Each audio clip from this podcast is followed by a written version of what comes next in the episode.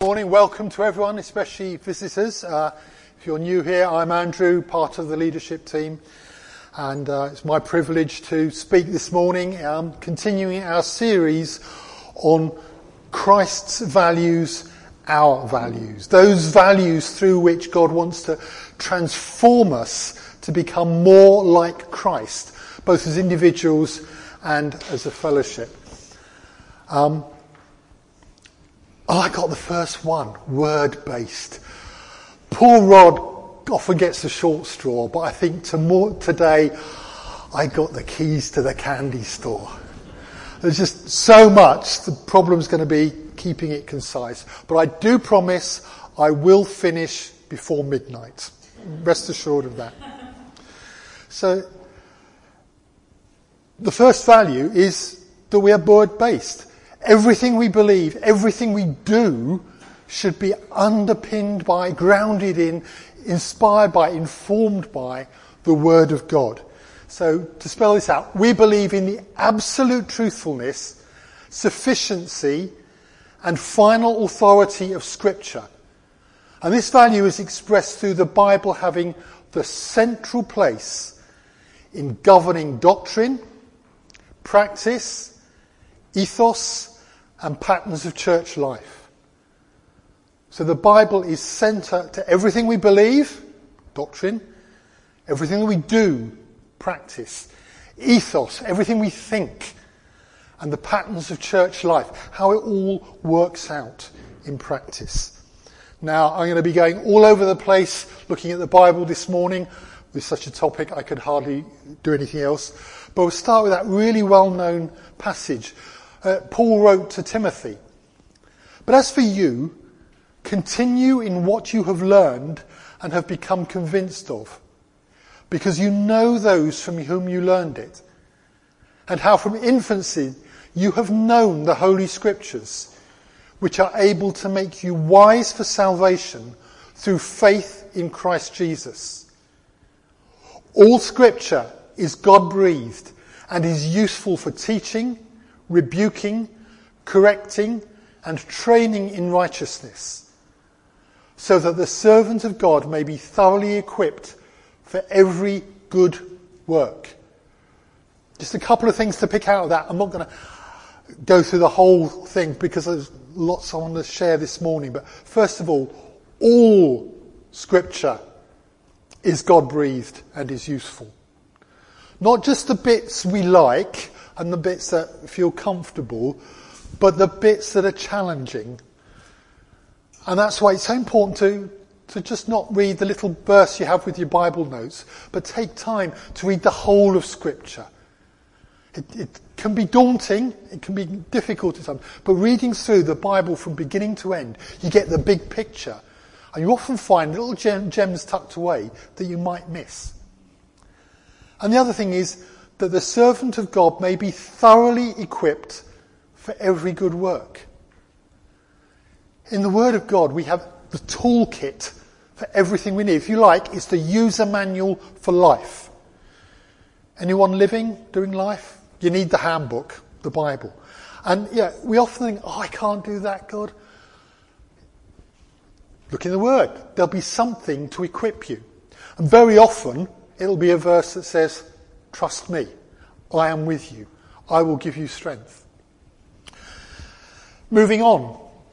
Paul writes, In the presence of God and of Christ Jesus, who will judge the living and the dead, and in view of his appearing and his kingdom, I give you this charge. Preach the word. Be prepared in season and out of season. Correct, rebuke, and encourage with great patience and careful instruction. For the time will come when people will not put up with sound doctrine. Instead, to suit their own desires, they will gather around them a great number of teachers to say what their itching ears want to hear. They will turn their ears away from the truth and turn aside to myths. And that's why this value is so very important today. Because already we can see in parts of the so-called church turning away from biblical truth. Or we'll, we'll explain that or ignore that verse or it doesn't really mean what it says because we want to be contemporary and relevant uh, and not frighten people with the truth. Now we don't want to drive people away or set a barrier. Everyone is welcome. Regardless of gender, race, sexuality, philosophy, everyone is welcome because everyone needs Jesus. But that doesn't mean we say, you come in, you don't need to change, you can believe what you like, we just want you here because we want the numbers. We have to declare the truth as it is in the Word. And people are looking for reality. Do they find reality in politics? No. Do they find reality in the media? No. Especially social media. People want truth. And the only place they will find truth is in the Word of God. So it's so important. And in some ways, it's the most important of values because all the others are found in Scripture. And when we have this assurance that we can count on and have the Word of God central, the others flow out of that. But it's, it's interesting. I like, I like, sorry, going the wrong way. The Word of Life. Sorry, I've, I've lost my thread. I apologize. People will think of us today and say, well, it's an old book. It's written 2,000, 6,000 years ago. What relevance has? It's more than just a book. It is the word of life. And the great thing is that the word of life isn't just a book, it's a person. Jesus is the word of life. And the book, the Bible, is important because it's all about Jesus. Jesus is the embodiment of the word of God. John writes, the word became flesh and made his dwelling among us. We have seen his glory, the glory of the one and only Son who came from the Father, full of grace and truth. And not only is he the embodiment of the Word of God, the Word of life, he is the fulfillment. Jesus said, Do not think I've come to abolish the law or the prophets. I have not come to abolish them, but to fulfill them. And uh, talking to the Pharisees, he said, You study the scriptures diligently because you think that in them you have eternal life. These are the very scriptures that testify about me, yet you refuse to come to me to have life.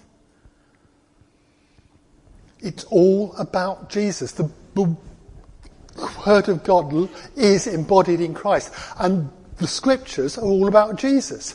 At the very heart, we have the Gospels that describe the life of Jesus, the work of Jesus, the teaching of Jesus, how he was born in a stable of a virgin, God incarnate, how he spread good news but was crucified, paid the price for our sins, rose again.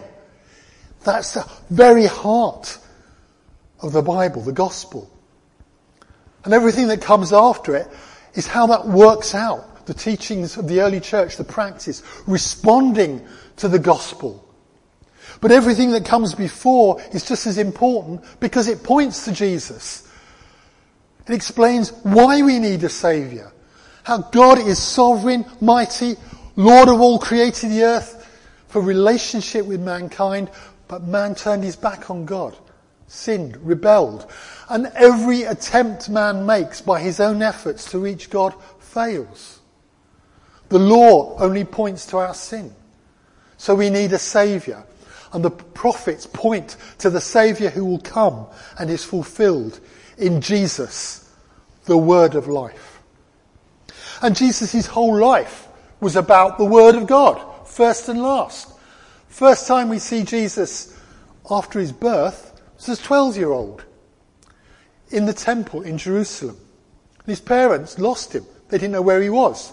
After three days, they found him in the temple courts, sitting among the teachers, listening to them and asking them questions.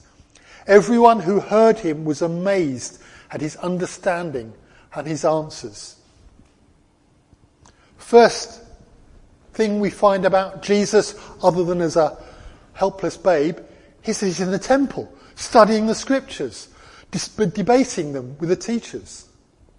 And then, at the very end of his life, on the cross, about three in the afternoon, Jesus cried out in a loud voice, Eli, Eli, lama sabachthani, which means, my God, my God, why have you forsaken me? Now yes, that is a cry of isolation reflecting the, the sin that Christ had taken upon himself, separating himself from a holy God. But it's more than that. It's a quote from Psalm 22. He trusted, and, and this is an amazing psalm. You've got to read it if you haven't. If you don't know it, read it. It's such a description of the cross. He trusts in the Lord, they say. Let the Lord rescue him. That's Psalm 22 verse 7. Exactly what was happening at Golgotha. A pack of villains encircles me. They pierce my hands and my feet. Crucifixion. They divide my clothes among them and cast lots for my garment exactly what happened at the crucifixion as the soldiers cast lots for his clothing. Psalm 22 is all about the crucifixion. And even on the cross, in quoting that psalm, Jesus is saying, you know the scriptures. Look, they're fulfilled this day. My hands are pierced. I'm doing it for you.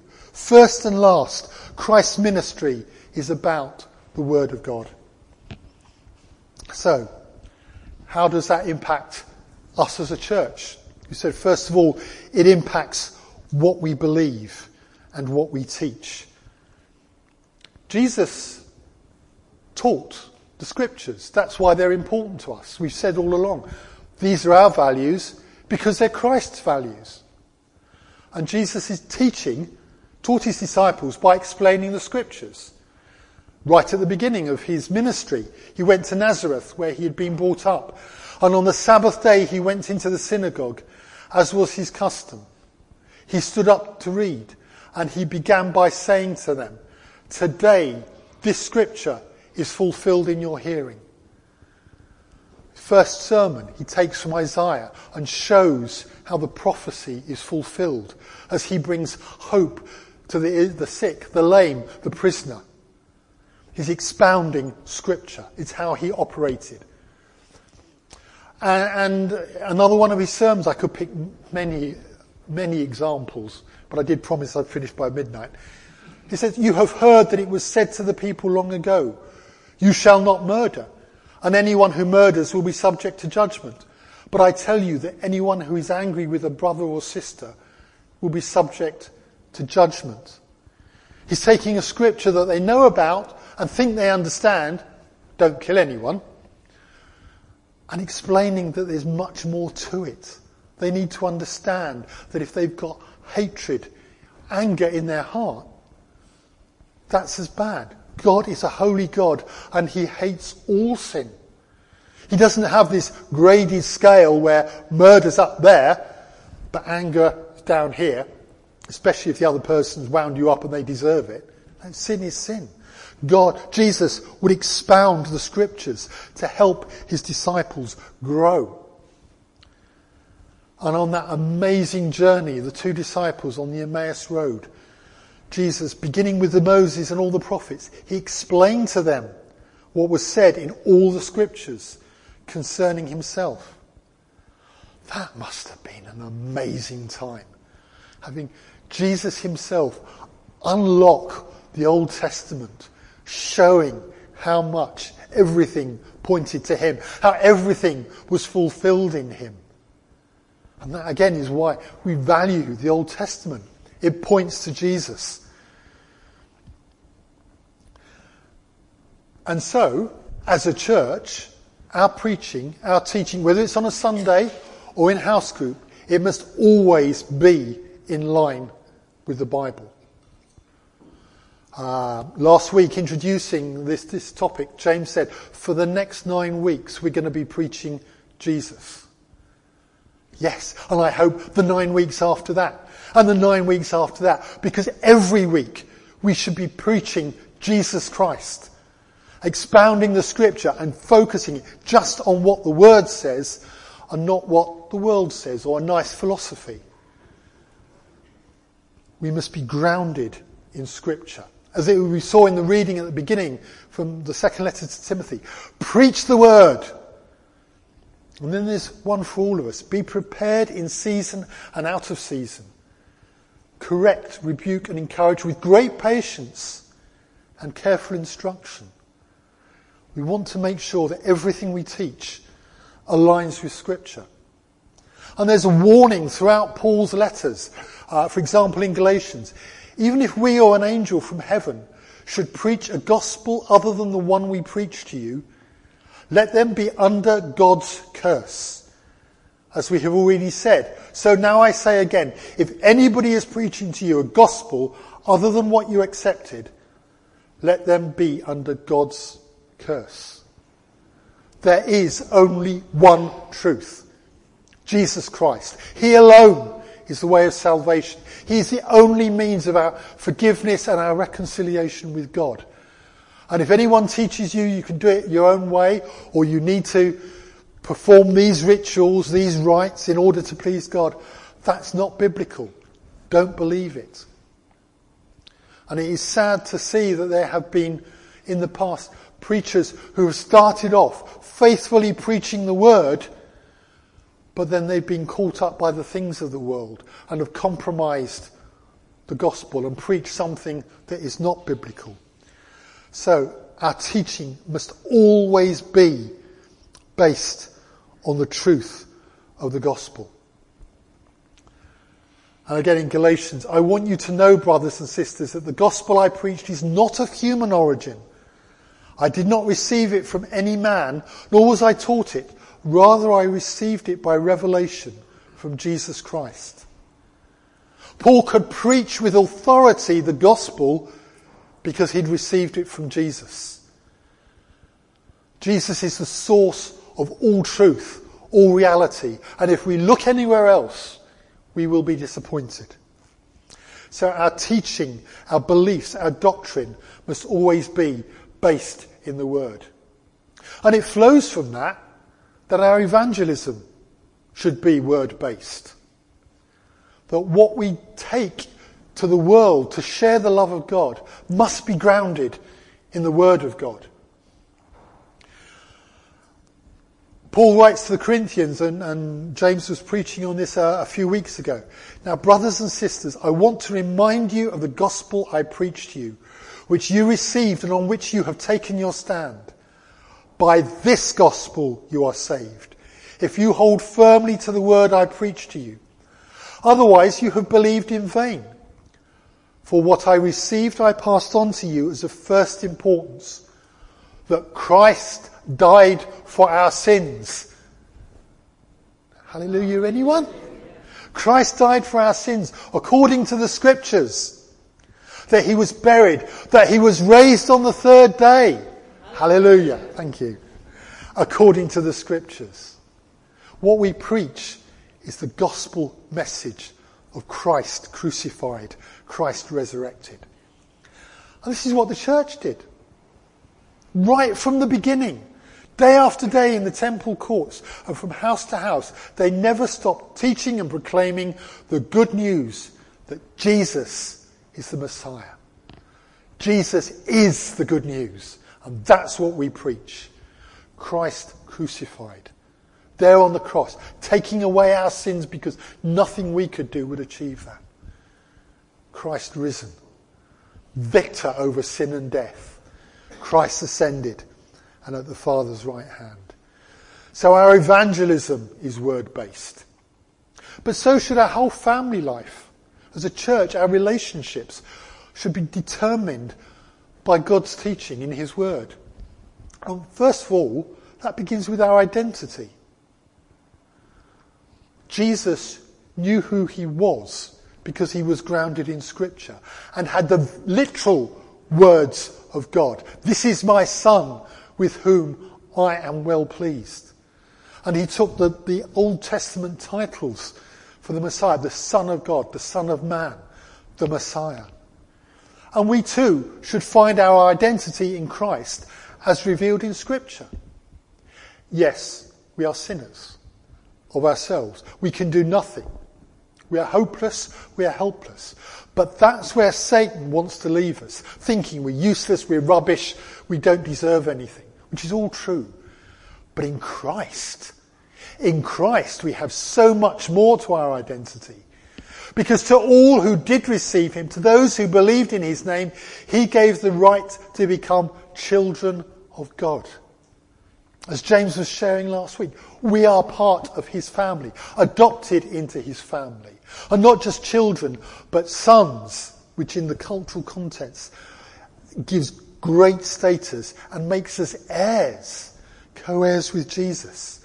More, he predestined us for adoption to sonship through Jesus Christ in accordance with his pleasure and will. God loves us so much that it gives him pleasure to have us in his family. Now I think most families, most people, there's somebody in the family that they just struggle to get on with. We're human. We've all got families. Somebody once said God allows us to choose our friends because we have no choice in our families. But God takes pleasure in all of us being part of his family because he loves us so much. That's part of our identity. And in and Corinthians, Paul writes, now you are the body of Christ, and each one of you is a part of it. And he unpacks that as we saw uh, a few months ago. Every one of us has a part to play. We have a value in the family. We have a role to play. We have a task to do because we're equipped and we are part of God's body. We are a chosen people. Chosen. You all remember those horrible days at school when they're picking teams and if you're not, sporty, you're the last one and you're acutely aware of it. But we have all been chosen. We're a royal priesthood. Not just any old priesthood, a royal priesthood. And like the priests of old, it means we don't have to go through anyone else to come to the Father. We have access to Him. We are a holy nation, God's special possession, that you may declare the praises of Him who called you out of darkness into His wonderful light. You could preach a series through going through the whole year on who we are in Christ. Chosen, redeemed, loved, washed, clothed in the righteousness of Jesus, equipped. Our identity is in Christ as revealed in His Word. And our relationships with one another should also reflect Christ's character. A new command I give you, love one another as I have loved you, so you must love one another. One of those more difficult verses. Love one another as Christ has loved us. It's there in the word, it's a command. You can't dilute it, wash it down. Well, I love the people in my house group, but not the rest. Or I love the people who are nice to me, but not the rest. Love one another as Christ has loved you. Abundantly, lavishly, sacrificially. Be kind and compassionate to one another, forgiving each other, just as in Christ God forgave you. It's another one that's much easier to say than to do sometimes. When a thoughtless word or an unkind deed has really hurt us, it's sometimes very hard to forgive. But that is what we're told to do. So our relationships should be governed by a spirit of forgiveness, keeping short accounts, not bearing a grudge, because that's the value we hold as a family. Do nothing out of selfish ambition or vain conceit. Rather, in humility, value others above yourselves, not looking to your own interests, but each of you to the interests of others selflessness. Again, it goes contrary to human nature to put other people first. But that should be our family value because that's what's in the Word of God. Be completely humble and gentle. Be patient, bearing with one another in love. Make every effort to keep the unity of the Spirit through the bond of peace.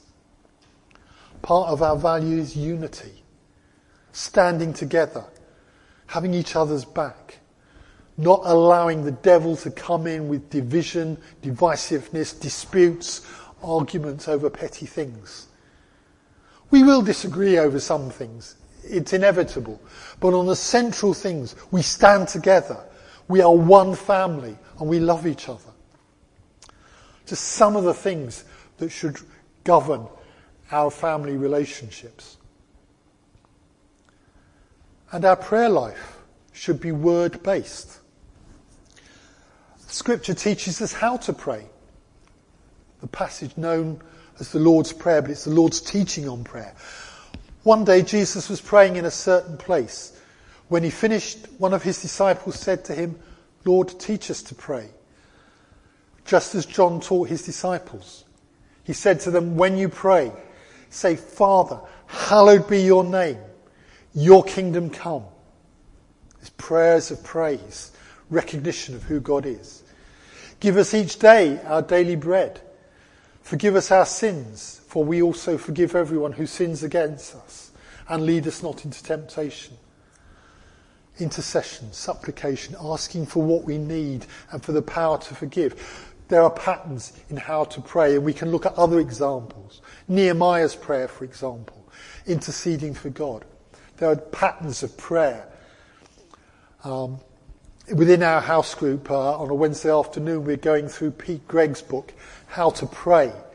And that's really good way of unpacking this prayer and how we can apply it to our prayer lives. Biblical principles of pausing before God to recognize who He is, uh, rejoicing in all He has done, asking, bringing those prayers of intercession and supplication, and then yielding to Him. In, in other versions, Thy will be done. And interesting, the, the Lord's Prayer is rooted in the Old Testament. I don't have to go time to go into this in detail, but I came across this interesting quote. When at Jerusalem, this is Dr. Wolf in Bible Hub, I read this prayer to one of the rabbis. He said there is not one single prayer, not one single demand, which is not already contained in the Old Testament. And there are studies you can find on the internet which list literally dozens of verses in the Old Testament which underpin the Lord's Prayer. Christ's prayer life is rooted in the Word of God. And Scripture reminds us of those things we don't always want to pray for.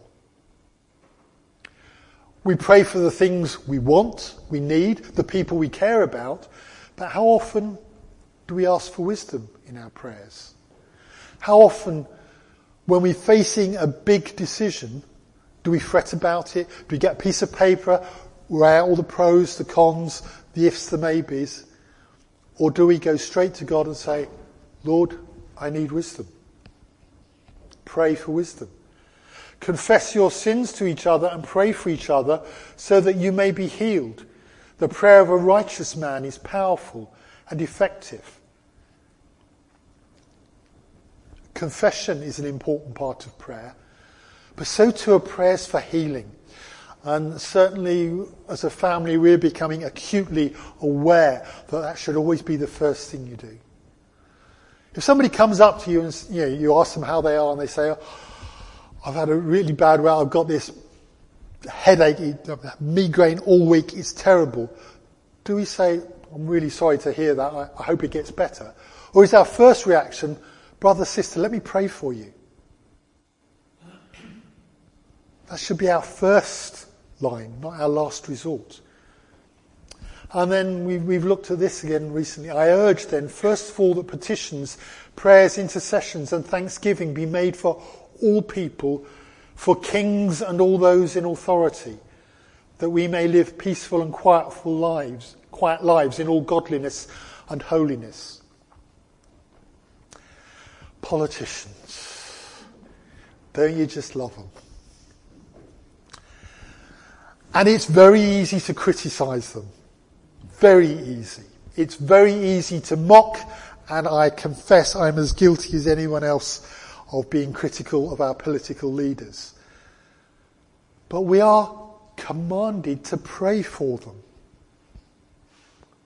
Pray that they will come to know Jesus as Saviour. Pray that they will make wise decisions that are in line with Scripture. Ask yourself honestly, how often do you do that? And how much does that time you spend praying compare with the time you spend criticizing? It's quite sobering and quite challenging. But scripture also reminds us to pray for even more difficult things. Love your enemies and pray for those who persecute you. And we get very upset with humanist, secular people that criticize the church, mock the church, make life difficult. But we do not live in anything like the persecution that faced the early church or that faces uh, brothers and sisters in atheistic or Islamic countries where literally they can die for their faith. But we are still called to pray for those who hate us, who persecute us, who want to wipe us out. We should pray for anyone who is our enemy. And that's a reminder because it's in God's word. And the one I really like, there is power in praying the promises of God. Again, there's a whole series preaching material in this. We say, Thy will be done. How do we know what God's will? Much of it is revealed in Scripture. So if we're praying Scripture, we're praying God's will. Paul writes to the Corinthians, no matter how many promises God has made, they are yes in Christ. And so through him, the amen is spoken to by us to the glory of God. When we are praying scripture, we are saying amen to what God's already said. And I've just got some, some lovely quotes that really encouraged me. Uh, this is Spurgeon. It is grand praying when our mouth is full of God's word, for there is no word that can prevail with him like his own. Great. A real encouragement to pray God's word. Jonathan Edwards, the great revivalist preacher of times gone by. That which God does abundantly make the subject of his promises God's people should abundantly make the subjects of their prayers. It's the same philosophy. If God has said it, God wants it to be, so we should pray it. And Mike Betts, in a really good book I can recommend, The Prayers of Many, he says this is not only biblical, but it protects us from fanciful or spurious emphasis in prayer. It's very easy to get caught up in our own agendas, our own ideas, our own desires when we're praying. When we're praying scripture, we're praying in line with God. So our prayer lives should be rooted in the Word of God. I've gone, uh, I think I've gone too far. Yeah, word-based church. Everything we do as family should be rooted in, in the Word, our practices, what we do together on a Sunday and in the week. And I just want to pick out three areas. First of all, the Word of God is a foundation for worship. God is Spirit and His worship must worship in the Spirit and in truth. Apologies for the typo. We make much about being able to worship in the Spirit, having freedom in the Spirit. And that is right and proper because that's what we are enjoined to do. But it's also that we worship in truth. And John reminded us last week of the importance of making sure what we sing is in line with Scripture. Uh, some songs are very much about me, me, me. Some are very much about the awfulness of the world. What we want to be declaring are the awesome glories of our risen Saviour.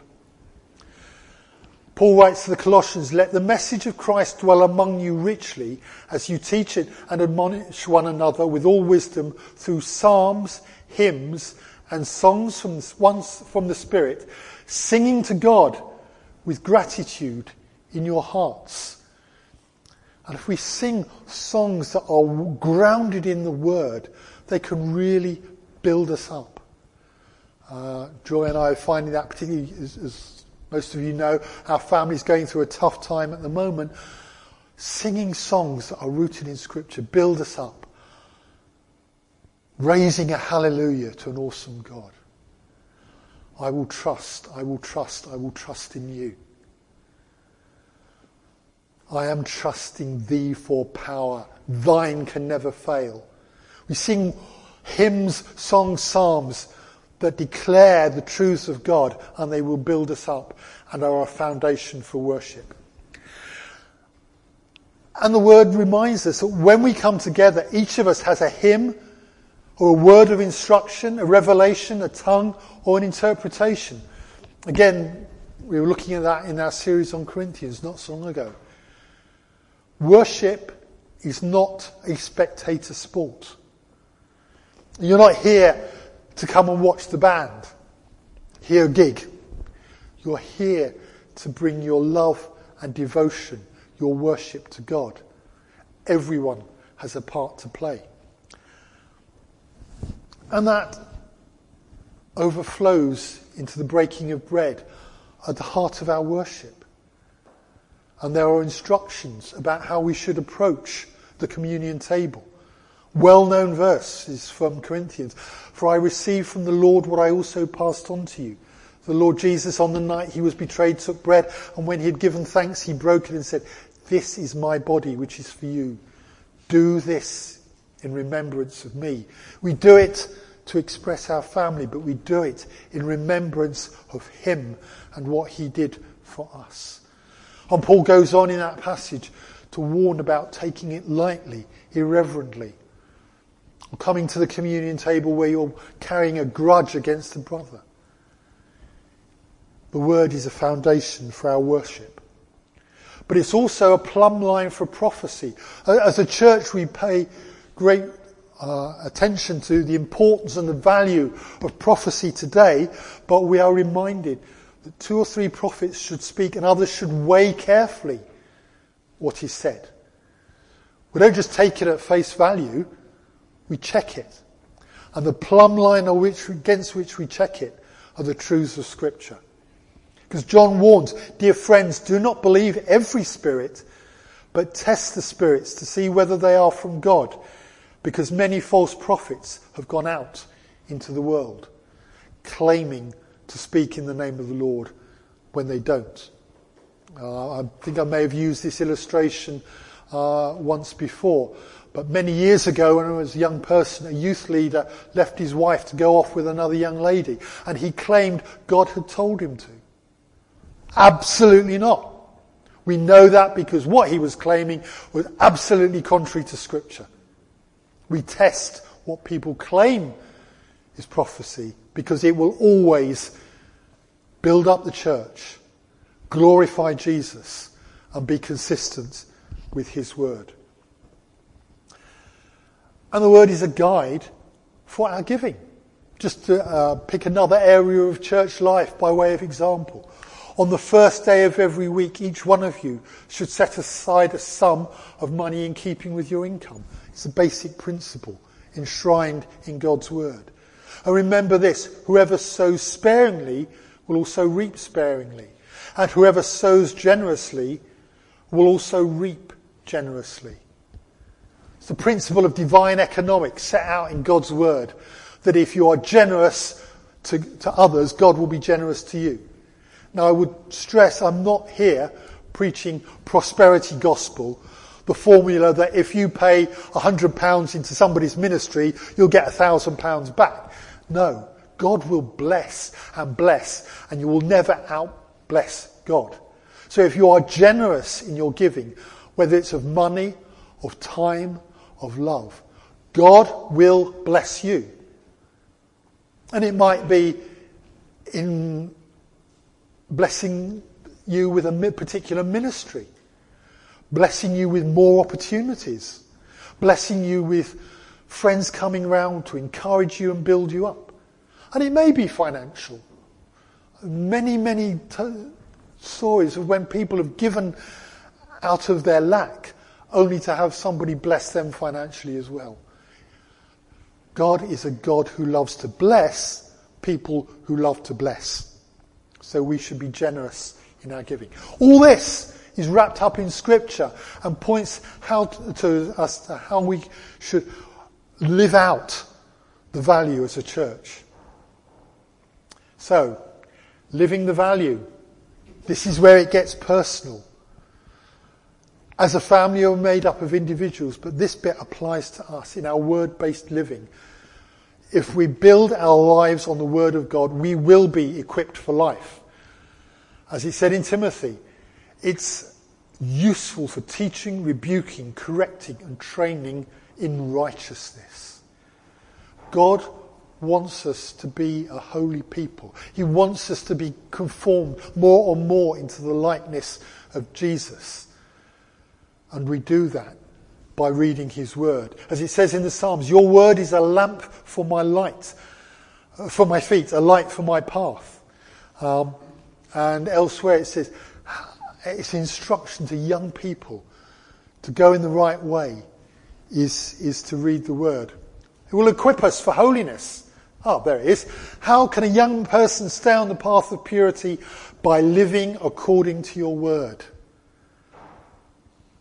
And not just young people, middle-aged people, old people, everybody can stay pure by living according to God's word. In an age where there are so many voices saying, you've got to do this, you've got to do that, or if it feels good, do it. Live according to God's word and you're equipped for holiness. Paul writes to the Romans, do not conform to the pattern of this world, but be transformed by the renewing of your mind. How do you renew your mind? By bringing it in line with God's word, God's purpose, God's will. So the word is all we need for life, for holiness, and for facing temptation. Anybody never faced temptation? No. It's a daily reality. Whether it's a temptation to be lazy, to say something unkind, all sorts of temptations. We all face them. And there's nothing wrong in that. Jesus faced temptation. But it's such a, a wonderful illustration of how to deal with temptation. The tempter came to Jesus and said, If you're the Son of God, tell these stones to become bread. Jesus answered, It is written. Deal with temptation, quote scripture. Man shall not live on bread alone, but every word that comes from the mouth of God. The devil took him to the holy city and had him stand on the highest point of the temple. If you are the son of God, he said, throw yourself down, for it is written, he will command his angels concerning you, and they will lift up your hands so that you will not strike your foot against a stone. Devil gets clever here.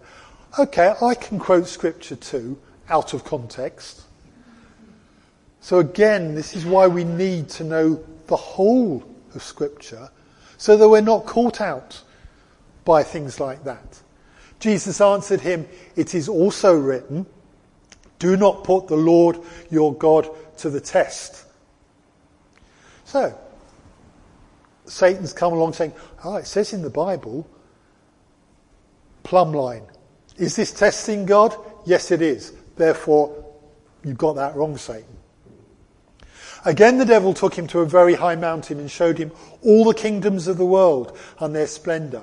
All this I will give you, he said, if you will bow down and worship me. Jesus said to him, Away from me, Satan, for it is written, Worship the Lord your God and serve him only. The word of God is our protection against temptation. And Satan left him in the Word of God, we are equipped to face temptation. So, Christ's church, Christ's values, word based. It's word-based doctrine, word-based evangelism, word-based relationships, word-based prayer, word-based church, word-based living. It's great stuff. How do we do it? How do we live the value? The word of God is more precious than gold or silver. And we should take the helmet of salvation and the sword of the Spirit, which is the word of God. So what does that mean in practice? Just a few quick pointers to take away so we can live the value. Read it prayerfully every day. You have food every day. You breathe every day. These are essential to keep you alive. Spiritually, spiritual life is dependent on the word. Read it prayerfully every day. Not just a quick verse and some notes, but really seeking to hear God. Learn and meditate on it. It's not easy always to learn scripture, but it is so good when you can because it's always there in your spiritual pantry for when there's a time of famine. Um, as a teenager, I went to an organization called Christian Endeavour. And every year they would have scripture exams where we'd have to learn passages of scripture. And now I confess, um, my friends and I were not always had the purest of motives because as one or two of you might be aware, I'm a slightly competitive person. And there was a shield awarded to the society that did best in the scripture exams. So we took these really seriously. But for whatever the reason, we learned lots of scripture. And 45 years on, I am so grateful that we did. And the more you, you look at it, the more you meditate it, the more the word becomes part of you. And it's there to draw on when you need it. Understand it with the Holy Spirit's help. Ask God to reveal to you what He wants you to take from that. And you can read the same passage six, seven times and get something different each time if you allow the Spirit to minister to you. Reading the Word should be a joy, not a chore. And if you allow the Spirit to un, un, reveal it to you, as, as Jesus promised He would, He would make all things known to you, we will get the most benefit. Read it, learn it, understand it, believe it. Believe it. It's the Word of God. You can trust it. And most of all, obey it. It's fantastic, the Word of God. It is so simple that a child can grasp the essence of it. Jesus loves me, this I know, for the Bible tells me so. And yet it's so rich, so deep, so profound that the wisest, most intelligent theologian will never be able to claim, I understand it all fully and comprehensively. There's always more gold to be mined.